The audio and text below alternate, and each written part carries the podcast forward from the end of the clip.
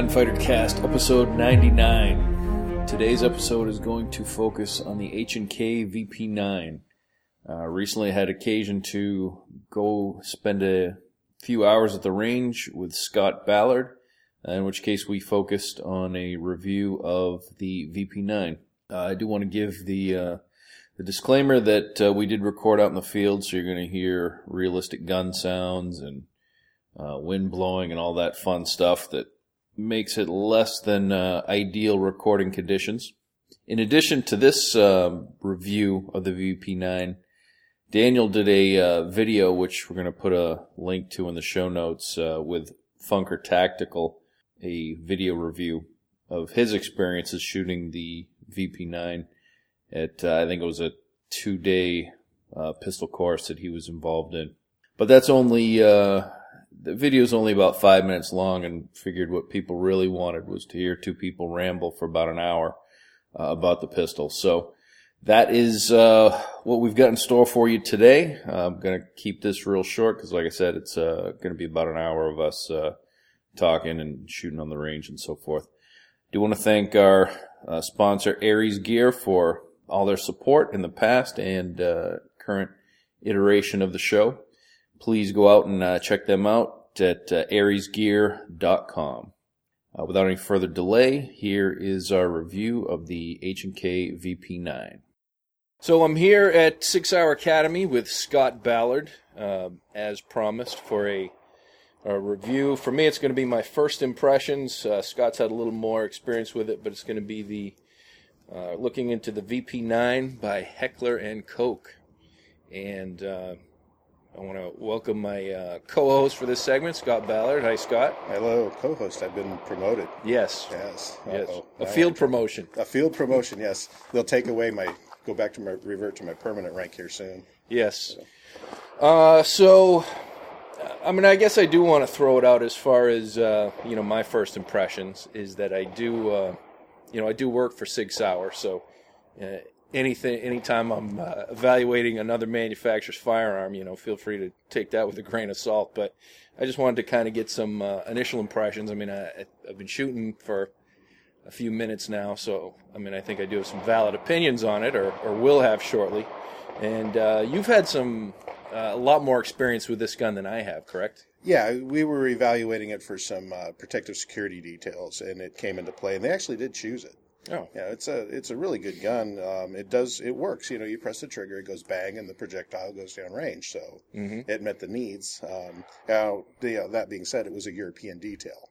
Uh-huh. And uh, HK's got a much better following over there. Uh, remember Interpol, Europol, they all use the uh, P30s. Mm-hmm. So there's there's a, a, tremendous love affair over there, along with other manufacturers.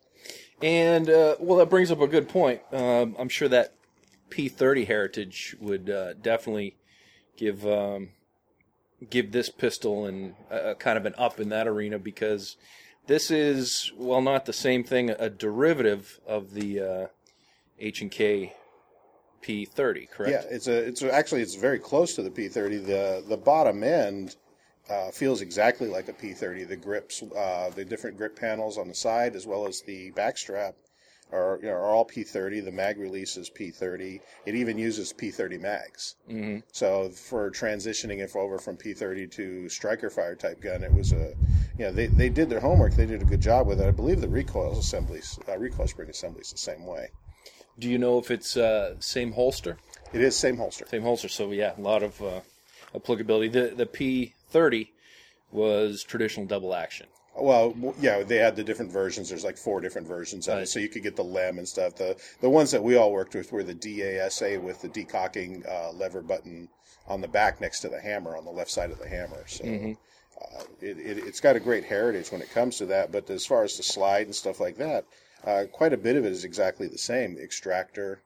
So I, I think they weren't trying to necessarily reinvent the wheel as much as they were just trying to give a good striker fired gun. But uh, again, remember they're you know they're no strangers to striker fired and polymer. Yeah. So. Um, P7 was their last striker fired, correct? Yeah. Well, the P7, yeah, M8, M13, M10, those guns were great, but the uh, they made polymer guns way back long before Glock ever made a polymer gun. Mm-hmm. So and it was a short lived kind of I don't know, uh, for lack of a better term, ugly gun that didn't really catch on, at least not at the time. Yeah.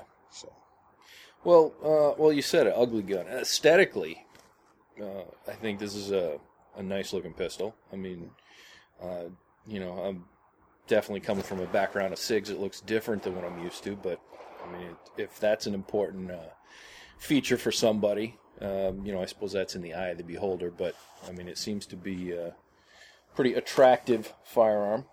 Um, they said that they worked on this, and you know, in the interest of full disclosure, um, I'm working off some some notes I took off the Heckler and Koch website, which it is Koch, by the way. Coke. Okay. Yes, I did. Uh, I did my due diligence.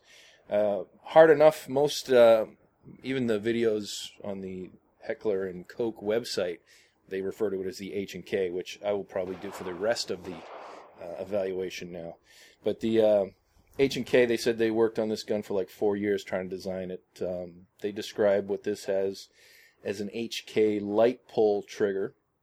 Um, I haven't shot it yet, so we're gonna talk a little bit, and then we'll stop recording, shoot a little bit, and then come back and, and see what uh, what I think of that. But as far as the um, actual model we have, we've got the uh, I guess you'd call it the civilian version in that the sights are different. Um, if you looked at the version in uh, in Daniel's YouTube video that he put up for Funker Tactical, he had the uh, the LE sights on the top, which the uh, sights on this model they're not tritium, they're day glow, and they're also um, the rear sight's more of a it's just a straight ramp, so it wouldn't be that great for hooking that rear sight on any gear or anything. It'd probably be a, a no deal for that goes. Whereas the LE rear sight's got that little bit of a ridge that you could handle that for. So if that's a consideration, Well, the good news on that though is is that um, the P30 sights work.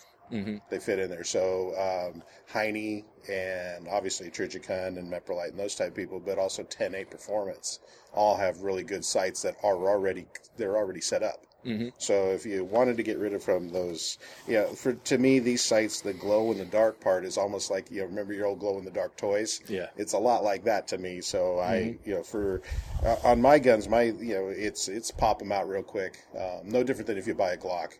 You know, the sights have got to go. Mm-hmm. So if I, you know, on this gun here, if I were carrying one, the sights have got to go. I'd have to switch them out. The nice thing is, is that they're dovetailed in, Mm-hmm. and it's a it's a quick change. Yeah. You know, it's a real quick change. Good.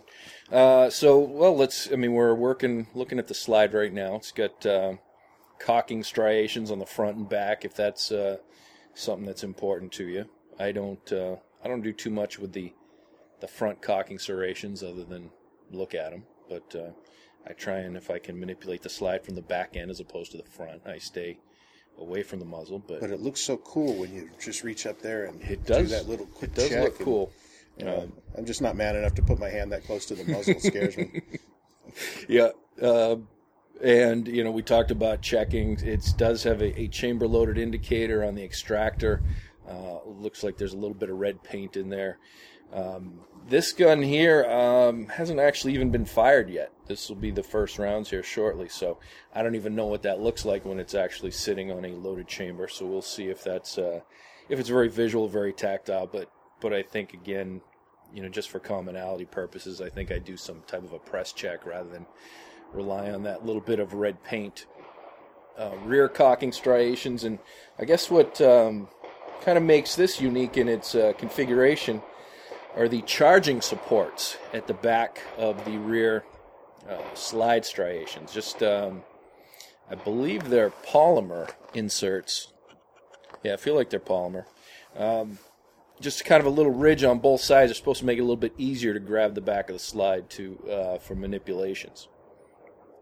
Uh, you've run those before. Any any thoughts on those? You know, they're there. I think they're they're cool. There's kind of a CDI factor to it, but um, the the thing that I like about them is they're removable. Mm-hmm. You know, I don't I don't think they added enough to the to the you know to the table to make it worthwhile. To, um, other than yeah, I guess some people, if they use a pinch technique, that's fine. Um, yeah, yeah, being an old 1911 guy, I'm either a slide catch lever or I come over the top.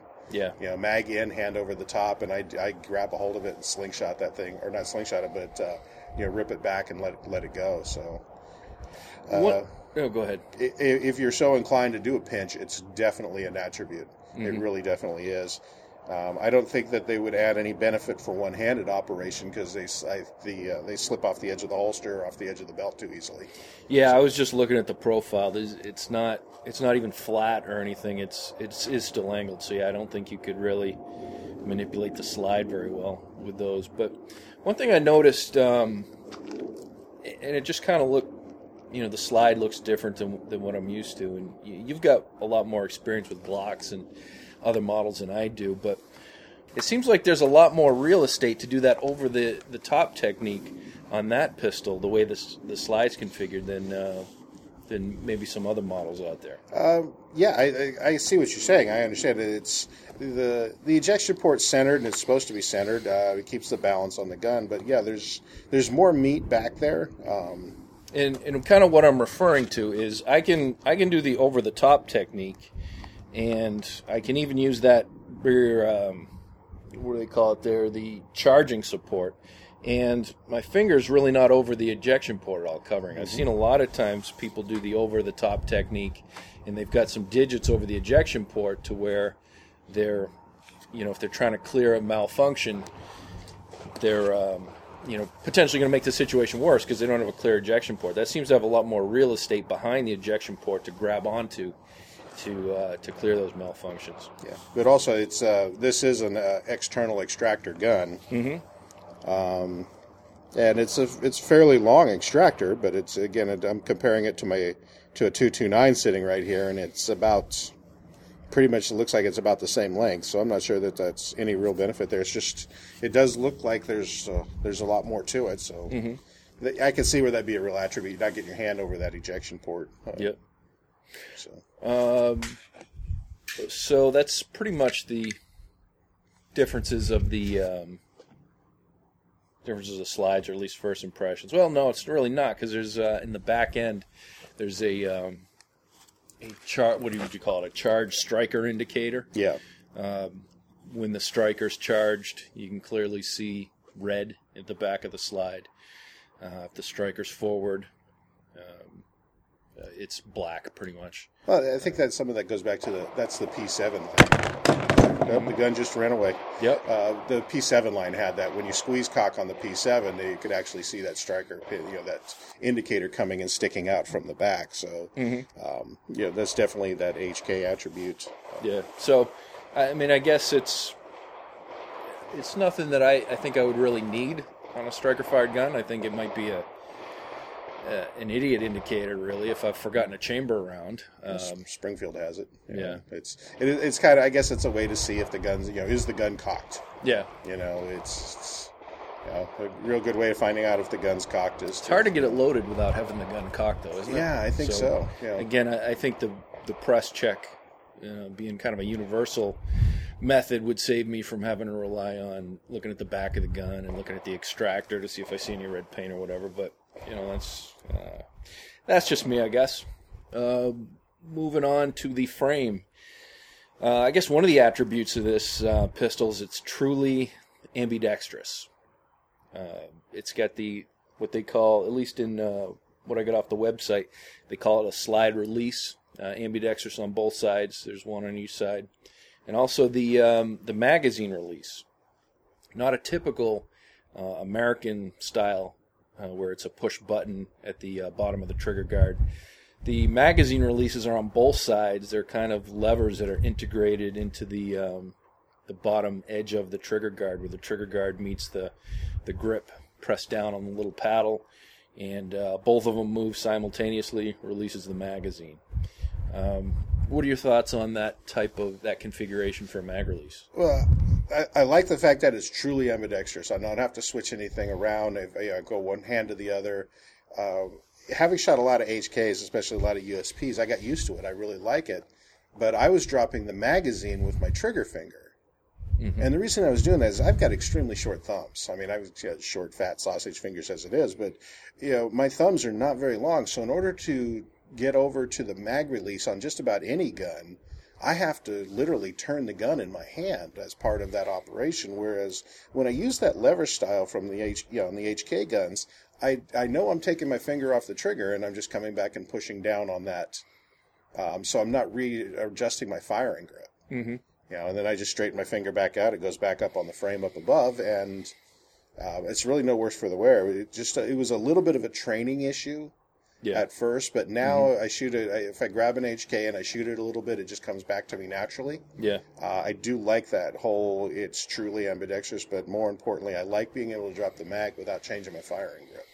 Yeah, I I'm the same way with uh, with my SIGs uh, as far as I have to shift it a little bit in my hand to get to that uh, the traditional mag release. And I, I mean, I actually prefer that. I, you know, I don't I don't want an extended mag release. I don't want something that's already resting under my thumb because I don't want to, you know, under stress, you know, grip the grip too tight and end up dumping my magazine when I don't intend to. So I like to have to reach a little bit for the control, but but this is I mean it's extreme. It's a significant shift if I want to use my thumb um, to to use that paddle. So like you were saying, um, really all I've done with this gun at this point, like I said, I haven't fired it.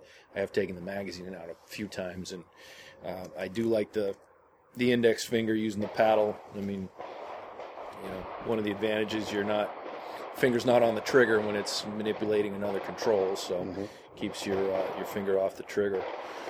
Um, didn't mention it, but it's uh, I mean, it's polymer framed. We moved into the frame, uh, polymer frame.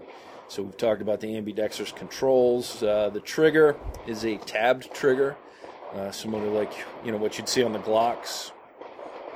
Um, and that's for the drop safe of the of, of the functioning of the firearm. Yeah, it's going to be part of the drop safe system. It's just, um, you know, there's there's uh, yeah, if you compare it to the three uh, the Sig 320, you know, it, Sig is offering the tab trigger, but it's not a. It's very few people have chosen it yet, and it's because there's a firing or a striker block inside of the Sig that acts as the block as the drop safe. So uh, it does mean it now. You know, with Glock you have that similar tab trigger. Um, I've never had a problem with them. It's just a matter of getting used to them. Mm-hmm. I have had some on some Glocks where I've had to actually take a little bit of excess plastic off only because you know in the production process they they just left a little bit too much plastic in uh, you know like the over it wasn't as smooth as it should have been Mhm. and once I smoothed that out it just it was just fine so So you're saying they didn't uh, take the time to smooth out that four cent plastic part? For yeah on the yeah on the Glocks yeah, but again that, you know I'm not saying that that was with all of the guns it's Yeah. just you know every once in a while I've seen one and I've literally gone through thousands of Glocks because you know we were we'd issue them out to the guys under contract and then cut them up at the end and issue new guns at the you know beginning of new contracts. Mhm. So um, I, I I don't really see it with the H and K. You know, we've stepped up a little bit in the quality, and I haven't seen any problems like that at all. I mean, Yeah. are- The um, in front of the trigger guard, there's a rail on the frame, and it is a uh, Picatinny Mil standard 1913 rail. Um, how heavy of a of an accessory do you think you could put on that rail? we were running X uh, X three hundred ultras.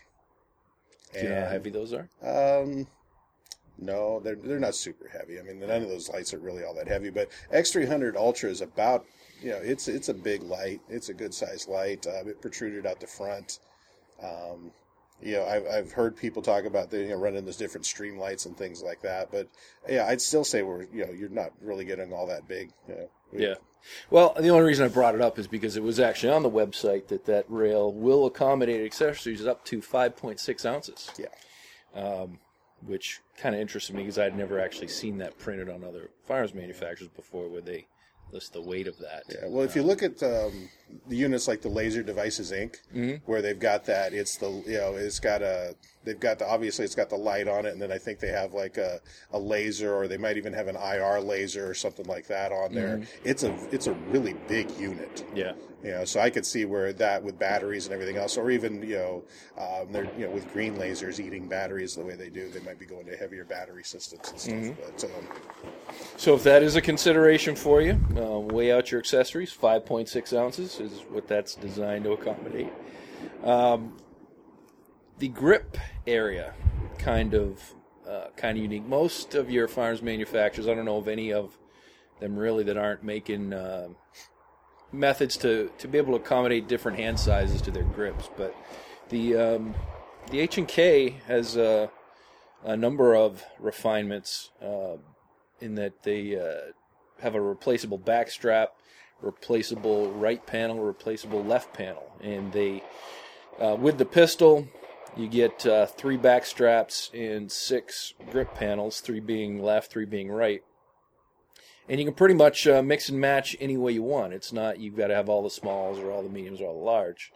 In fact, you had brought it up when we were talking before the show. You could even, if you wanted to, run a a uh, large right and a small left, if you know, if for whatever reason, if, if that's what you wanted to do. Finger grooves are integral to the uh, the grip, so that's you know some people like the finger grooves. Um, you know, some people don't. I think that's just kind of a, a personal preference type of thing. And you set this up. Um, it's got uh, currently all small panels on it now. Yeah, for my hand, it's all set up as small because you know it's just the way it is. But I find a lot of people like just to go to small. They like really getting around the gun. Mm-hmm. Um, in some cases, that's you know they're getting too far around the gun. Yeah. You know, they're they're changing their grip on it. So you got to be careful about that. Some of the things that I've really noticed on it is is when you say finger grooves, yeah, it has finger grooves, but it doesn't have Glock like finger grooves. Mm-hmm. They're not so pronounced and they're certainly not so tight together. So it's it, I found that it's more comfortable in the hand than the Glock. Most of the time on my Glocks, I'm grinding those things out of the way or mm-hmm. having something like that done to them. Um, Whereas this with the grip module here or with the grip, you you you can do that interchangeability be all the, behind all the different things. I do think it's a little too slick.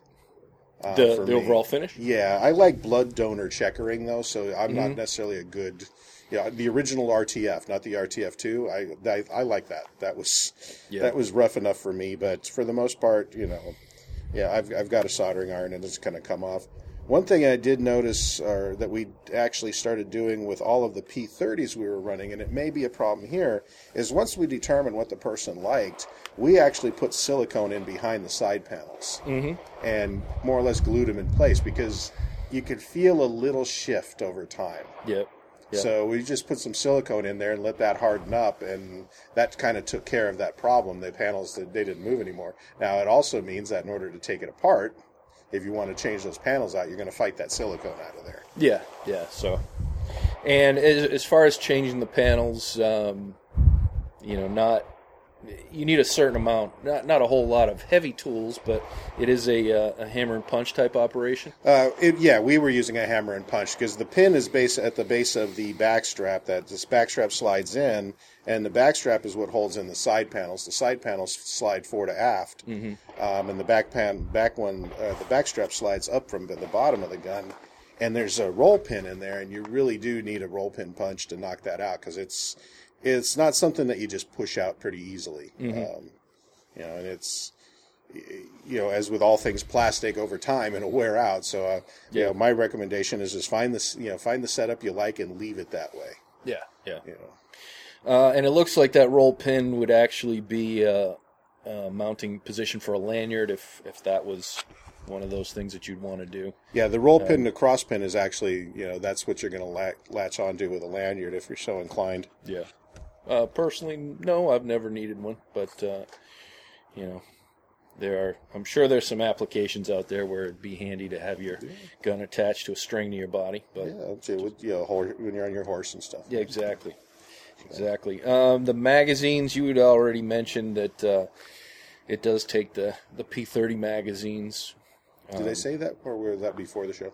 Oh, I don't know. Doesn't matter. We just said it now. Yeah, so there you go. It's still true that uh, this pistol does accommodate the P30 magazines, uh, which uh, theoretically it, it, should make them easy to acquire. But um, I, when I first, you know, when you first presented this to me to to do a um, a test on, and that was about a month ago. Um, and just by way of background, I guess we'll go down a rabbit hole. Uh, it's just coincidence that Daniel decided to do a video on this gun because uh, we'd actually planned on you know putting this uh, episode together kind of independently, but um, Daniel goes out and gets famous and does a video, so um, we're going to move on to it now. But that was easy a month ago, and I went online to try and find some more magazines for it, and they were all out of stock. And uh, I signed up to be notified, and I, I mean, I still haven't heard. So I guess that's kind of.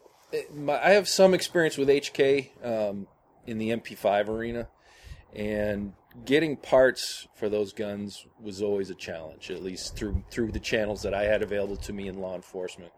Is H and K kind of a similar thing in your experience? In my experience, yeah, it's it's. You know, first off, did you happen to notice the price of those magazines that were out of stock?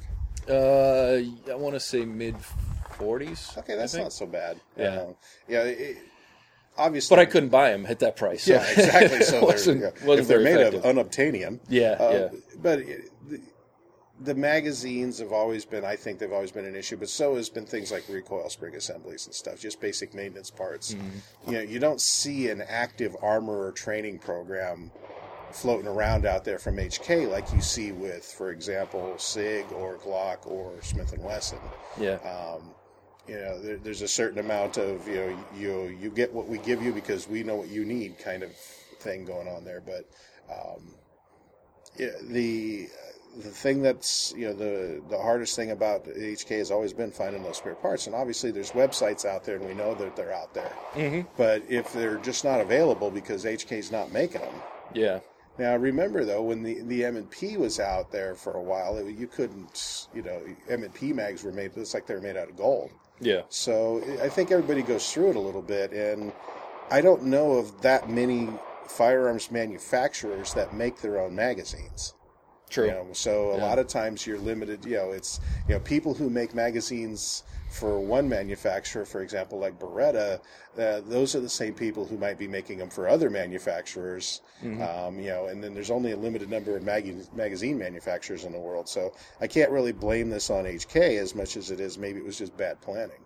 Yeah. You know, so Well, yeah, and I suppose it's it might not even it might be part of the plan to make sure that the gun takes off before you you know before you make all your money in your magazines. I mean, but uh, it, I mean it was a little, uh, and uh, you know I'm spoiled. You know, shooting SIGs and working up here at the academy, I've got a big room of parts that I can access if I need to. But even on the um, even if I didn't have that aspect available to me, just about anything I need's in the, the retail, the pro shop up here at the academy. I mean, there's a wall of magazines, um, even things like the recoil springs. I can, you know, little parts kits to swap out those springs and so forth. So, um, you know, I think it's definitely something where, you know, if I chose to to run this gun, well, first of all, I'd want more magazines before I did it, but I'd probably start ordering up recoil springs and stuff now as opposed to when I thought I needed them, just so that I may have them. get ahead of time. Yeah, Yeah, one of the the nice things is, you know, the magazines are strong. These are, you know, these are sturdy, heavy steel. Um, they're zipper back for those people who are, you know, the um, follow the German world. The zipper back magazine means that it's it's not a weld; it's actually a zipper. It's a, like a dovetail type of lock.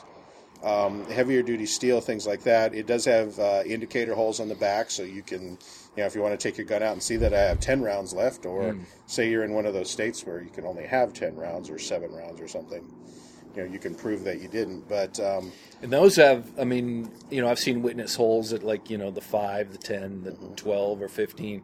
Pretty much tells you all the rounds in there, right? yeah, What it- yeah, the numbers it's every round, goes- all the way down. Yeah, pretty much after your top three rounds, it's every round in there you can see. So, and this this might be part of the problem getting it back is you know made in Germany kind of you know it's it's probably part of the problem is you know just importing it and stuff.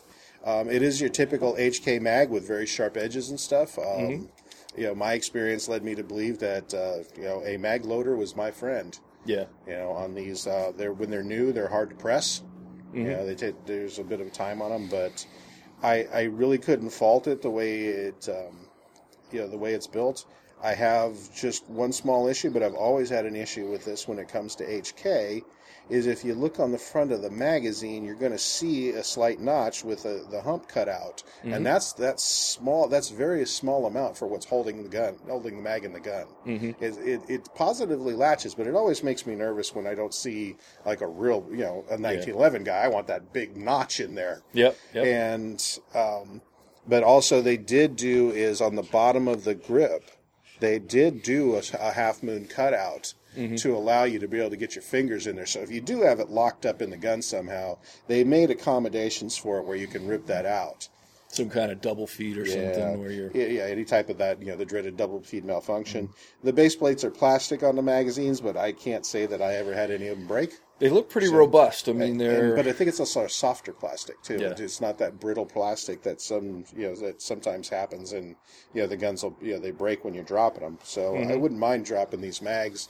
Mm-hmm. Yeah. Um, you know, like you know my HKP7 magazines. You know, I don't drop those, but I don't even put out. I don't even put ammo in those anymore. Yeah. So, And uh, you talked about uh, you know the witness holes and stuff. I don't know if we mentioned it, but if we didn't, the standard magazine capacity for this would be a 15 rounder, flush fit, and uh, they seem to drop free pretty well in my limited uh, experience with them. Doesn't look like you'd need to use those half moon cutouts for a standard uh, reload, but again, good to have if you do need to, to rip that magazine out of there. so how do you feel about that? Though 15 rounds, it's kind of a big gun for only 15 rounds. Well, I've seen some video comparisons because, again, uh, you know, knowing what we were going to talk about, I wanted to see what other people thought, and it did. One of the criticisms was it, it did seem to be a a big pistol for that size mag capacity. You know, if um, you know with the stuff that's out there, the a full size 320, full size Glock 17, you know, easily getting uh, you know 17 rounds in a flush fit magazine. So that would um, you know, it could potentially be a negative. Uh, recently, I've I've taken a job in the uh, the non-free state of Massachusetts, so um, I've got to, when I go to work, I've got to travel to that state, so I've got to run ten round magazines anyway. And to be honest, rather than uh, half the basically half of my week, I'm down in Massachusetts, so I got ten round magazines. I don't switch to New Hampshire magazines on my other three days and worry about switching back and forth. So I've just been running 10 round magazines, even though it's not illegal for me to have them up here. Well, this is Um, a bit of a digression, but mm-hmm. you're from out of state. You really have to download your mags. Uh, according to, to the research that uh, that I did, and I talked to some Massachusetts farms instructors, uh, the way the way I'm carrying is under the Law Enforcement Officer Safety Act, and um, so basically I can carry in all 50 states um, as long as I do some things like have retired uh, retired credentials. Uh, I've got to do the an annual qualification every year. But um, according to my uh, contacts at um, uh, which hopefully I can remember what that means, it's the Massachusetts Law Enforcement um, Instructors and Armorers Association. I think is uh, is what it, the technical term is. I talked to some of those guys, and the way um, the way Leosa was written up, it doesn't uh, it doesn't give you any uh, authorization to trump um, different states' magazine capacity um, limitations. So they said that um, those guys said that yeah, you can carry on Leosa obviously, but but they're uh, and they talked to some lawyers. It looks like you still need to run ten round magazines in your pistols. So wonder how that works because I've been, you know, I tra- on a non-res mass permit. I've never changed my mags out. mm-hmm. Um, I don't go into Boston obviously because they're a different set of, they're a different type of pudding. Yeah. But um, you know, I've just never changed them out. So, Oops. Well, we're not. Again, we're not lawyers here, Yeah. so we're not giving you legal advice. Uh, you know, you, Scott could be wrong. I could be wrong, but uh, Not good. again, just normally am. But yeah, but just uh, you know, be aware of that thing. But any so to get back out of that rabbit hole, Please. fifteen versus seventeen rounds doesn't mean a whole lot for me right now because I'm running tens anyway. But it does seem, um, and you know, I think that was Daniel's one criticism of the uh, the pistol. He, he had great luck with it running it for 2,000 rounds, but um, little on the big side. He he was um, you know prepared to kind of switch over to it, but it's a little big for him. He was asking uh, the manufacturer if they would come out with a a compact model, maybe a little bit um, a little bit smaller. Barrel length that's just a hair over four inches, which is usually it is usually that compact size.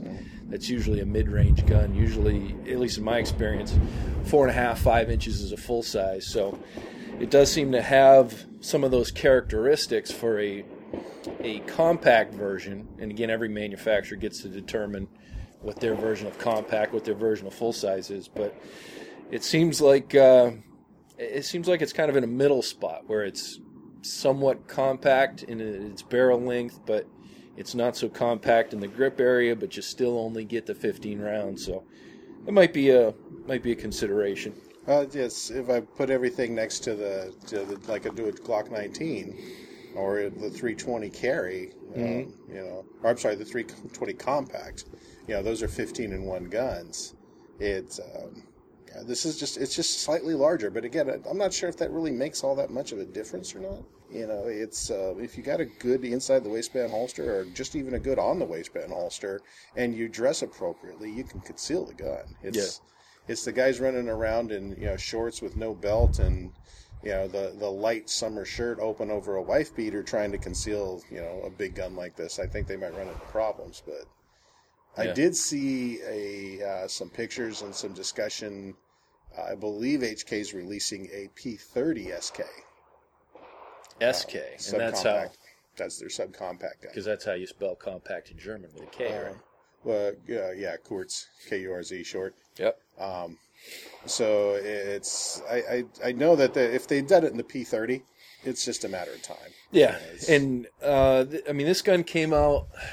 Uh, at least it was supposed to be. I don't know if it, uh, but July, you know, ba- basically mid-year of last year. So, and I haven't, uh, in my you know little bit of research, I haven't found a whole lot of negative out there. So it seems like if you if you shoot one, you like it, and uh, it seems to be a viable, you know, option for for the law enforcement, the military applications, but also for uh, you know concealed carry. Um, one of the things that you know we're te- when we teach classes here at the Sig Sauer Academy, we're not selling you Sig guns. So I mean, our biggest consideration is the the fit of the pistol, and if this size pistol fits your hand, if this um, if I'm a you know first time buyer, I'm looking to or maybe even looking just to I know I want to transition to this. If it fits, I'm not going to be worried about 15 rounds versus 17 rounds. If it fits my hand, um, that's not going to be a, a big negative for me.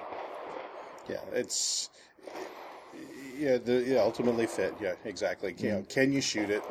You know, I don't get hung up on brand and stuff like that if, if the person can hit it. So, you know, you know, talking about brand and stuff is like caliber arguments. It, mm-hmm. it's, it's, to me, it doesn't make sense. If the gun works every time, reliability trumps all of that. So the only thing we really haven't uh, talked about before the, I say that, but I'm sure we'll think about five more things to talk about. But the uh, the barrel itself, cold hammer forged, and it's got, um, well, I believe it's pronounced polygonal Yeah. rifling. In fact, uh, if we really want to get technical, we would say that it's got six grooves, a right hand twist that uh, twists once in every 9.8 inches. Wow, look at you. Yes, I can search on the internet as well as anybody. Uh, what are your experiences with the uh, polygonal barrels? Any uh, preference, really? You know what? It's. I think people get hung up on it a lot. To shoot ja- jacketed ammo through them; they work just fine. I shoot jacketed ammo only because I'm concerned about my lead levels, anyways. Mm-hmm. So, um, you know, it, it's and that's that's a, no- something that people got to consider if they're doing a lot of shooting. I talked to a uh, had a student in my class this weekend who we were starting to talk about lead levels, and he's a training, you know, he's a real training junkie. But his lead level was well over six, almost to the seven point. Wow. You know, and that's that's risk at health, and you know, chelation is not a, a, a pleasant experience. So, um, you know, I think that you know you get these guys, these older guys that are still cutting and swaging their own bullets and things like that, casting their own bullets, and I'm, you know, I'm not a big fan. The polygonal rifling certainly. Uh, it- it's accurate enough. I haven't found too many people who, are, who could shoot more accurately than their pistols. Mm-hmm. Um, you know, if you can stand back at 15 yards and constantly put all the bullets in the same hole, then I'll be impressed. Yep. And I'll say, yeah, you probably should put one of those super match grade barrels on there. But uh, I do have some M and P's and some Glocks that I've switched over to Storm Lake or uh, other types of barrels, um, only because I'd worn the other barrels out. You know, so and those have the, you know, the more land and groove traditional type of rifling. I don't think I noticed much of a difference. Yeah. They say, at least according to the marketing materials that I downloaded off the internet, um, should contribute to a longer service life and a slight increase in muzzle velocity. Um, they mentioned that they did a um, test in a 9mm P30 barrel, had more than 90,000 rounds through uh, an endurance test they did in 2010. So other than that, suggested retail price seven hundred and nineteen dollars. Uh, which is very un-K, un-HK like. yeah, is it usually more or less? Well, HKs usually go for a pretty good price. Yeah. I mean, you know, for them to put a striker gun out there at that range means they're Mm-hmm. they're a little more serious about it. And uh, so, just some again, some overall stats if uh, if you need these things. Length, length of the pistol, according to the H and K website, seven point three four inches. Height of five point four one inches. Width of one point three two inches. Uh, we already said the barrel length was four point zero nine inches. Trigger pull. Um, supposed to measure uh, at 5.4 pounds according to um, their materials. Uh, I did a sloppy job with a Lyman trigger pull gauge, and I was getting just above six pounds. But uh, this gun hasn't been fired, so you know as it gets worn, that could drop down a little bit. And Also, you know, the the perfect environment of the factory test lab versus yeah, versus me holding it in one hand and pulling the trigger pull gauge with the other. Yeah, I've so- never been able to duplicate using trigger pull gauges what they say at the factory is the trigger pulls. Yeah. know, just- Uh, let's see. So trigger travel says 0.24 inches with a uh, return travel. I assume that would be you know what we kind of refer to as the reset of 0.12 inches. So that's kind of all the Half the the distance, stats yeah. that are out there. Um, good. So as we've been talking, I noticed it started to rain. So now that we're about to do a little bit of shooting, uh, the rain's here. So cool. uh, we planned that very well. If it ain't raining, Yes, absolutely. We're not training. So, uh, any other pre-show thoughts or, or pre uh, pre-shooting shots on the? Uh, no, I really want to shoot the gun. Yep. You know, I think we talked enough, and there's certainly you know we've lost most of the audience. Probably. Yeah, so, so- to get even more uh, into the weeds with it, one thing I didn't mention, I noticed uh, serial numbers on the frame, the slide, and the barrel. If that's an important thing to you, I don't know. that's that European thing. Yeah, all the parts have the serial number on it, so I don't know if that would be uh, important to you or not. But all right, um, let's uh, end it here. We'll do a little bit of shooting, and then we'll come back with our uh, impressions. All right. So you ready for the gunfire sounds? All right, we bang. Oh no, I'm not supposed to do it that way. oh we'll do we'll do uh, some actual gunfire sounds here. You're going to shoot it from here, Hey, you think I can hit anything? ladies and gentlemen. John McGregor at 50 yards. First round. First round out of the. What is that? The HKP 30? I'm getting confused. And he hits. It's not really 50 yards, folks. Oh, way to blow it. Where are we at? About seven? Yeah. We're not at seven. This is 25 back here. Oh, nice shot. Put it right in the head. Well, you're certainly patterning your shotgun well. All right, so we're back on. Uh, just fired my first magazine through the uh, H and K VP9. First of all, I mean, I think it shot as well as I could shoot it. The trigger felt good. Not a lot of take up, but it was it was an even take up. It wasn't. Uh, it didn't kind of increase in pressure at the take up. You kind of hit the wall, and then you uh, press. Good, uh, you know, good crisp break using all these triggery type of things. Not much crunch, a little bit of glass rod, not quite a soft carrot type break. Um, but uh, in all seriousness, uh, a good affirmative reset. You can feel it, you can hear it.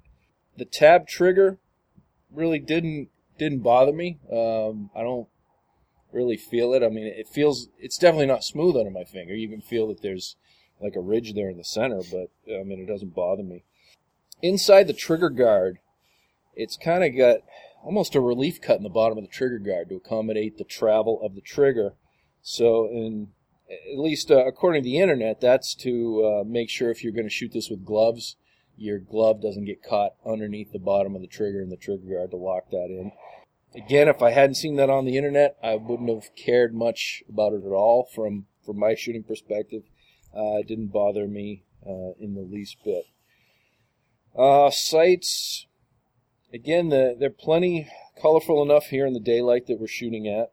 But again, I think just for the, the ability to do those uh, one hand manipulations, I'd swap those out with something that's got a ridge on it. The chamber loaded indicator on the extractor, uh, pretty much non existent. I mean, I, I think you know, maybe legally you can say it's there, but it certainly doesn't show a whole lot of red paint. And tactily, uh, I could barely feel the difference with my bare finger. There's no chance with gloves I'd be able to tell uh, if there was a round in the chamber. So uh, I guess that's the end of my very first magazine impressions. Uh, anything you know that this brought back to brought back to you from? I know you haven't shot yours for a bit or shot these for a while. Well, you're being kind because what John's not telling you is I shot a wonderful group on the berm right next to the target. Um, so having a little bit of difficulty getting to find the, the my way onto the target there. So if, if it were mine, I'd certainly be drifting that sight over. Which nice about that is, is it does allow you to drift it. So um, I, I, think that's a, a, big advantage is that yeah you can make those adjustments. I've never been a I haven't been a big fan of the reset on that gun as I am on some others and it's just because I, it's not quite as positive. So if you're a reset shooter, then maybe that would be an issue. But um, you know, I, am finally getting to the point where I'm going to go back to being a trigger slapper because I grabbed too many different guns too many different times. So mm-hmm. I, you know, it's don't take my word for it. It's not a bad reset. It's a, it's a definitely a positive reset. It's it's tactical. It's tactile. It's audible. Um, it is tactical as well because it is in black. It right is now. black. Yes, it's tactical. Mm-hmm. Well, you know, it's supposed to be FDD, FDE now in order to be tactical. No, I think that was yesterday. I think it's got a Kryptek something. Oh yeah, Kryptek Kryptek yeah. Highlander. Yes. Well, nothing right. wrong with Highlander. Yeah. That's for sure. Uh, all right, so first impressions. Let's uh, shoot this a little bit more, and uh, we'll come back see if we have any other words of wisdom. There you go. Let me know when you're ready. Prepare. Oh, we're we're this is being recorded now, so oh, okay. so we're good to go.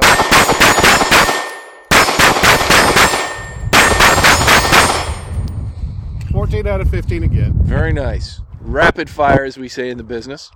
I was wearing gloves. That's it. It was the gloves that caused the problem. And they're multicam, folks, uh, oh, yeah. at home, so so they are. So really, you can't see my hands holding the yeah. gun because there's camouflage. Yes, but you had spoke a little bit about the uh, the magazine, something that, that occurs with HK magazines, was it? Well, I don't know or... if it's it's HK, but what we've noticed with these magazines um, on the P30 and the, the the VP9 here, if you take this loaded magazine, you you smack the bottom of this mag, you can get the, the top round to walk out to pop out. Mm-hmm. So if you have people who have incorrect techniques, so they insert the insert the magazine into the gun and it's still locked open and then they start packing you know patting the bottom of it. It's not a baby's bottom. You don't pat this thing. Mm-hmm. but there's a lot of people who put it in and then they have to hit it a couple of times. You'll literally get that round to walk forward. And then when you send the slide forward you can actually cause a malfunction because you're sending a, a round forward and then possibly another round forward. So we weren't real big fans of that particular feature um, but again that's a, te- a technique and training thing Mm-hmm. Where if you use the technique, that's the sound of freedom, folks. Yes. And if you use the proper technique, you drive the magazine in. Period. That's it. No more padding on it, and then come over the top. You'll get what you want, or you know, hit your slide release, or whatever you do. If you do the pinch, mm-hmm. um, any of those things, whatever works for you, that's fine. Um, I don't think you'll have the problem, but you just be be aware that if you pat the bottom of these magazines, or if you, you strike the bottom of them, multiple um, times. Um, yeah, you're gonna you're gonna get that round to walk forward. Yep. So. And you, uh, when I was shooting, you were observing the uh, ejection pattern of the brass as it was coming out. Uh, yeah. yeah, we get a, I got a nice little pile right in front of me. I was standing off to the right, hoping to get hit by brass, and it didn't. It, it actually hit about 330, uh, and I would say it was about two feet from you. Mm-hmm. You know, and, and right. consistent, so, which is good yeah, nice consistent extraction pattern's always nice. It's always you know, especially if you want to set your buddies up and shoot brass down their shirt or something. But mm-hmm. you know, in this case, we look for it you know as a reliability thing. Yeah, all the yeah. brass should be ending up in roughly the same location. If it's going all over the place, then either the uh, the pistol's doing different things. I guess some of that could be operator induced as well. Mm-hmm. Um, but yeah, all the brass uh, came out of the ejection port, didn't bounce back and hit me in the forehead, which is always a plus on any uh, pistol. Again, if you look at this pistol, the size of the ejection port, it'd be hard pressed to have anything get stuck in there. Yeah. Yeah, yeah they, they've definitely got it opened up. So. Yep, bevels on the front and back edges as well. Good, good uh, initial impressions. All right. Realistic firing sounds being recorded. To back up, I was trying to cheat. if I get close Nobody can see you cheat on audio you know, yet. if I get close enough to the target, I'll just blast one big hole, right? Fixed bayonets. You know what is weird when I come up on this and I look at the back of the slide from a point shooting standpoint. These little wings on the side really do kind of bother me. Really? The more I think about it, it doesn't. It, I feel like it's crooked. Yeah. And The wings, the charging supports, right? I think yeah, that's the what they call charging them. supports. Uh, yeah, there's you know, the slide with wings. The Mhm. charging supports. Yeah, official terminology.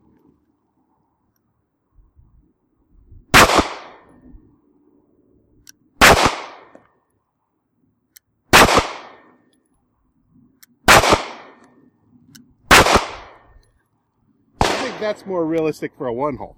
Yeah. You know, it's the clover shape, and yeah, it's off to the left. But if you gave me any gun in the world, I'd probably shoot it off to the left. I think there's a defect in me someplace. it's like like magnetic interference. But I, you know, I always have to end up drip, drifting my sights in order to fix that problem. Mm-hmm. But that's the more realistic one hole, I think, for it. And it's at 10, 10 feet. Yeah. I'm sorry, three yards. Did you say yards or feet? Uh, you said 10 feet. Yeah. Three yards would be pretty close to that, though. Yeah, I think yeah, we think we're missing a foot in there someplace. but so, from shooting standpoint, does it shoot accurately? Yeah, it shoots. It shoots more accurately than I can shoot. Yeah. Yeah, I'm in the same boat. Yeah, so so we're gonna let John do some more and see how he does. All right. Anything in particular we're doing? Just, uh. Well, you're shooting, right? Yeah, all So- right. I'm the loose nut behind the trigger, so I'll go for, uh, trying out a little one hole thing.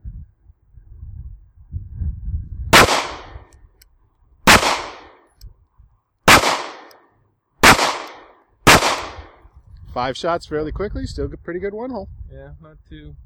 Actually, I actually improved. I have two one holes there. If Yes. you notice, so I've doubled the amount of uh, one hole drills I was able to perform at once. Yeah. So, and this is the official obligatory drill. Must be done at all Sig Sauer functions. So go ahead That's and you true. could run some, yeah, a couple body, one to the head. You know, have some All fun. right, so Yeah, it's not like you're paying for the ammo. You may as well shoot it. that's true. Ooh, kind of. Well, a little not so good on the head there. well, he did hit the berm, folks. So we're doing all right. Yes, nobody's gonna get sued as a result of this.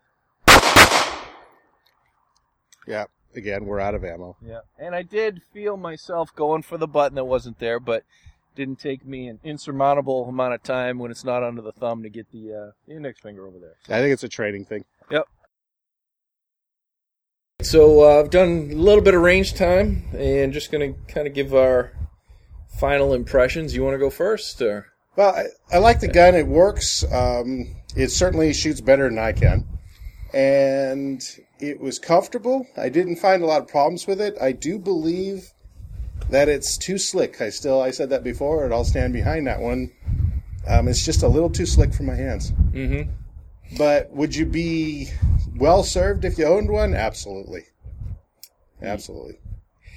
Yeah, I mean, I, guess similar. I would have no uh, no reservations about carrying this for uh, a defensive purpose.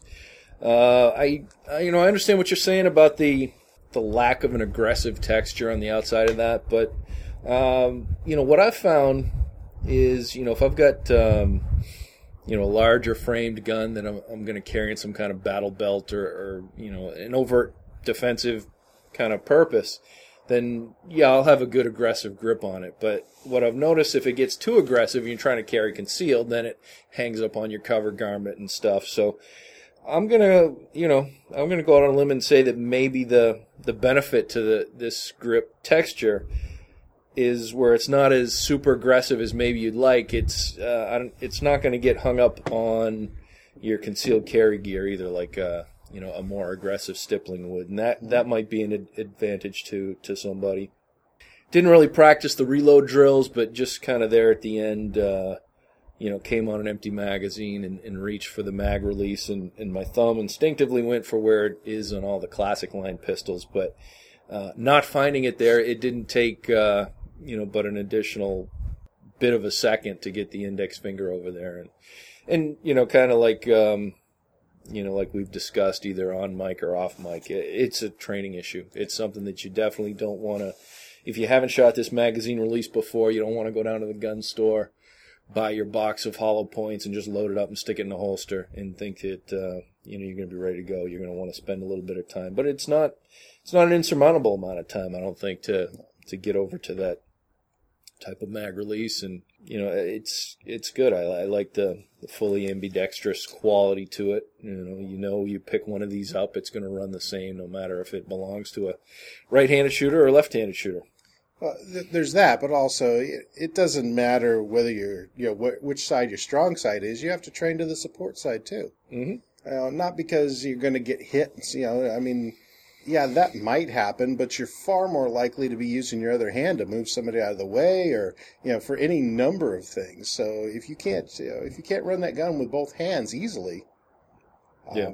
I, I think that you know you got to rethink that, and that this gun allows you to do that. It truly does. Mm-hmm. And uh, what do you think between the two of us? Really brief test with like 50, 100 rounds or something. Yeah. Um, trigger, um, I mean, I liked it. I wasn't. I don't think I was as good as I could be if I spent some time with it. But um, you know, it seemed like a good trigger press for me. Um, you know, good affirmative reset. I didn't have any complaints about the trigger at all. N- None at all. It's. It, I agree with you. If I spent more time shooting it, I, I'd probably be better off with it. But at the end there, it printed uh, reasonably good one-hole drills for both of us. And you know, the the whole one-hole drill thing for people who aren't familiar with it, that's not an accuracy test of the gun. That's an accuracy test of the shooter. Mm-hmm. Um, whether or not you can keep your front sight in the same spot while you're pressing that trigger. And you know, at there at the end, those last couple of one-hole dr- drills, it um, definitely uh, I was able to, to print a decent group with it, and so were you. So I think that uh, the trigger, once you get used to it, it, it works really well. I think it's got a good break. It's got a positive reset. So Yeah. yeah, there's no complaints on it. Yeah, it certainly, like you said, shoots uh, more accurately than I do. Uh, obviously, we haven't tested anything as far as reliability with the limited amount of rounds that we fired through it, but um, uh, I mean, I think I know. Uh, again, Daniel tested his for 2,000, no problem. H and K's got a pretty good reputation as far as the reliability is concerned, so uh, that wouldn't be it wouldn't be an anticipated issue that I would have going to this gun. I mean, obviously, you know, with any pistol, I'm going to want to buy enough defensive ammunition and put that through the gun just to make sure that uh, you know my defensive ammo cycles and you know I'll typically um, you know for me personally with my you know testing my mags, testing my uh, my ammo somewhere in the bottom end of the scale, 200 rounds. If I can get 200 rounds of defensive through, that's good enough for me. Do you do anything different? Little Generally, I'm in that two to 250 range. Uh, 1911s, I tend to run a little bit more, but yeah, it's it's important to to not confuse endurance testing that manufacturers do with real life application. And one of the things that you have to remember is you got to test your gun the way you're going to fight with your gun. You know, does it clear my garment? Is it in the way? How do I carry it? How does it work? You know, the manufacturer goes out, and we've all had to do this here at the academy, where we've gone and done tests support for endurance testing where you know here's the gun and here's 10,000 rounds and every 250 rounds you cool the gun down and you relube it and then you shoot it some more for another 250 rounds that's not the same as working that gun from a holster after having carried it um, you know all of those different things and you know you gotta I, th- I think you got to work your gun a little dry if it's your carry gun because you know, the oil evaporates so when you're testing it, truly test your kit, but test your kit in a hardcore fashion because you know it'll work in uh, optimal conditions. Anybody can go to the range, lube their gun, and have it work. Mhm. But can you carry it for three weeks and then go to the range and shoot it, and will it work? Yeah. That that's that's more of a test that I think that people need to understand that. Sure, people are you know they've got thirty thousand rounds through their gun, and it's just you know the the manufacturer said that they were in endurance. And great, okay, I, I love it. Mhm. But how many people are ever going to actually get to that point? You know, tell me how it works after I get it wet. Tell me how it works after I ignore it for a month. Mhm. You know, those types of things. I, I think that this gun, um, and I know firsthand because we did that to it. Yeah. You know, we abused him. I mean, we were hard on him. We got him dirty and hosed, you know, blew him off, hosed him off, dunked him in, you know, water, all of that. And the gun continued to run. So I, I was really impressed with it as far as not just endurance, but durability testing. And that's, that's really more, you know, put it in context in your life. If it works within the context of your life, then you probably could be very comfortable and confident carrying it. Mm. So the the endurance testing is it's almost a verification of the theoretical, whereas the, a more practical approach is, you know, kind of what you're talking about. And that that makes sense. I mean, you're gonna, you might feel it coming out of the box. I mean, grip texture and stuff, like we were just talked about. It might be fine, you know, taking it out of your lockbox, your safe, or whatever. But it's not until you actually kind of put it in in use you're gonna find out is it too aggressive for my clothing and as far as my covered garments and so forth. So, uh, I mean, that's a very good point about, about how many rounds to put through. With that, I think we're going to wrap up our uh, H&K extravaganza. Scott, I appreciate you uh, coming out here making this possible. Well, thanks for having me. All right, um, and I'll be back in a bit to wrap up the show. After putting our segments together, I realized that uh, one of the things we didn't talk about was how to take down the pistol how it comes apart for maintenance. And basically, it's uh, very similar if you're familiar with SIG pistols at all. Basically, on the left side of the pistol, right above the trigger is a takedown lever. Takedown lever's in a horizontal configuration normally. If you lock the slide to the rear and from there move the takedown lever in a vertical position, when you bring the slide forward, you can slide the slide forward off the frame of the pistol. From there, the recoil spring and recoil spring guide rod are one unit. They don't come apart, so they come out, and then the barrel comes out of the slide. You've got to take the magazine out of the pistol in order to, to field strip it, and you do not have to pull the trigger to uh, field strip the uh, the VP9. But other than that, it's uh, it's pretty much standard semi-automatic pistol procedure for for taking uh, taking it apart and doing maintenance as well. But uh, once again, uh, I want to thank Scott Ballard for making uh, the episode possible, working with me on it, and just uh, having some fun with me out on the range. Don't forget, uh, if you've got any feedback or want to uh, ask any questions about the show, John at gunfightercast.com or Daniel at gunfightercast.com. If you've got anything for Scott and you want to send it to me, I will be sure to forward it to him as well. Uh, if you haven't already done so, uh, go out and join the Facebook page. Um, kind of our main social presence is that, and also the uh, the website as well at uh, gunfightercast.com. So I want to thank you for listening to this uh, this longer episode. I appreciate you hanging in there to the end. Till next time, Gunfighter Cast out.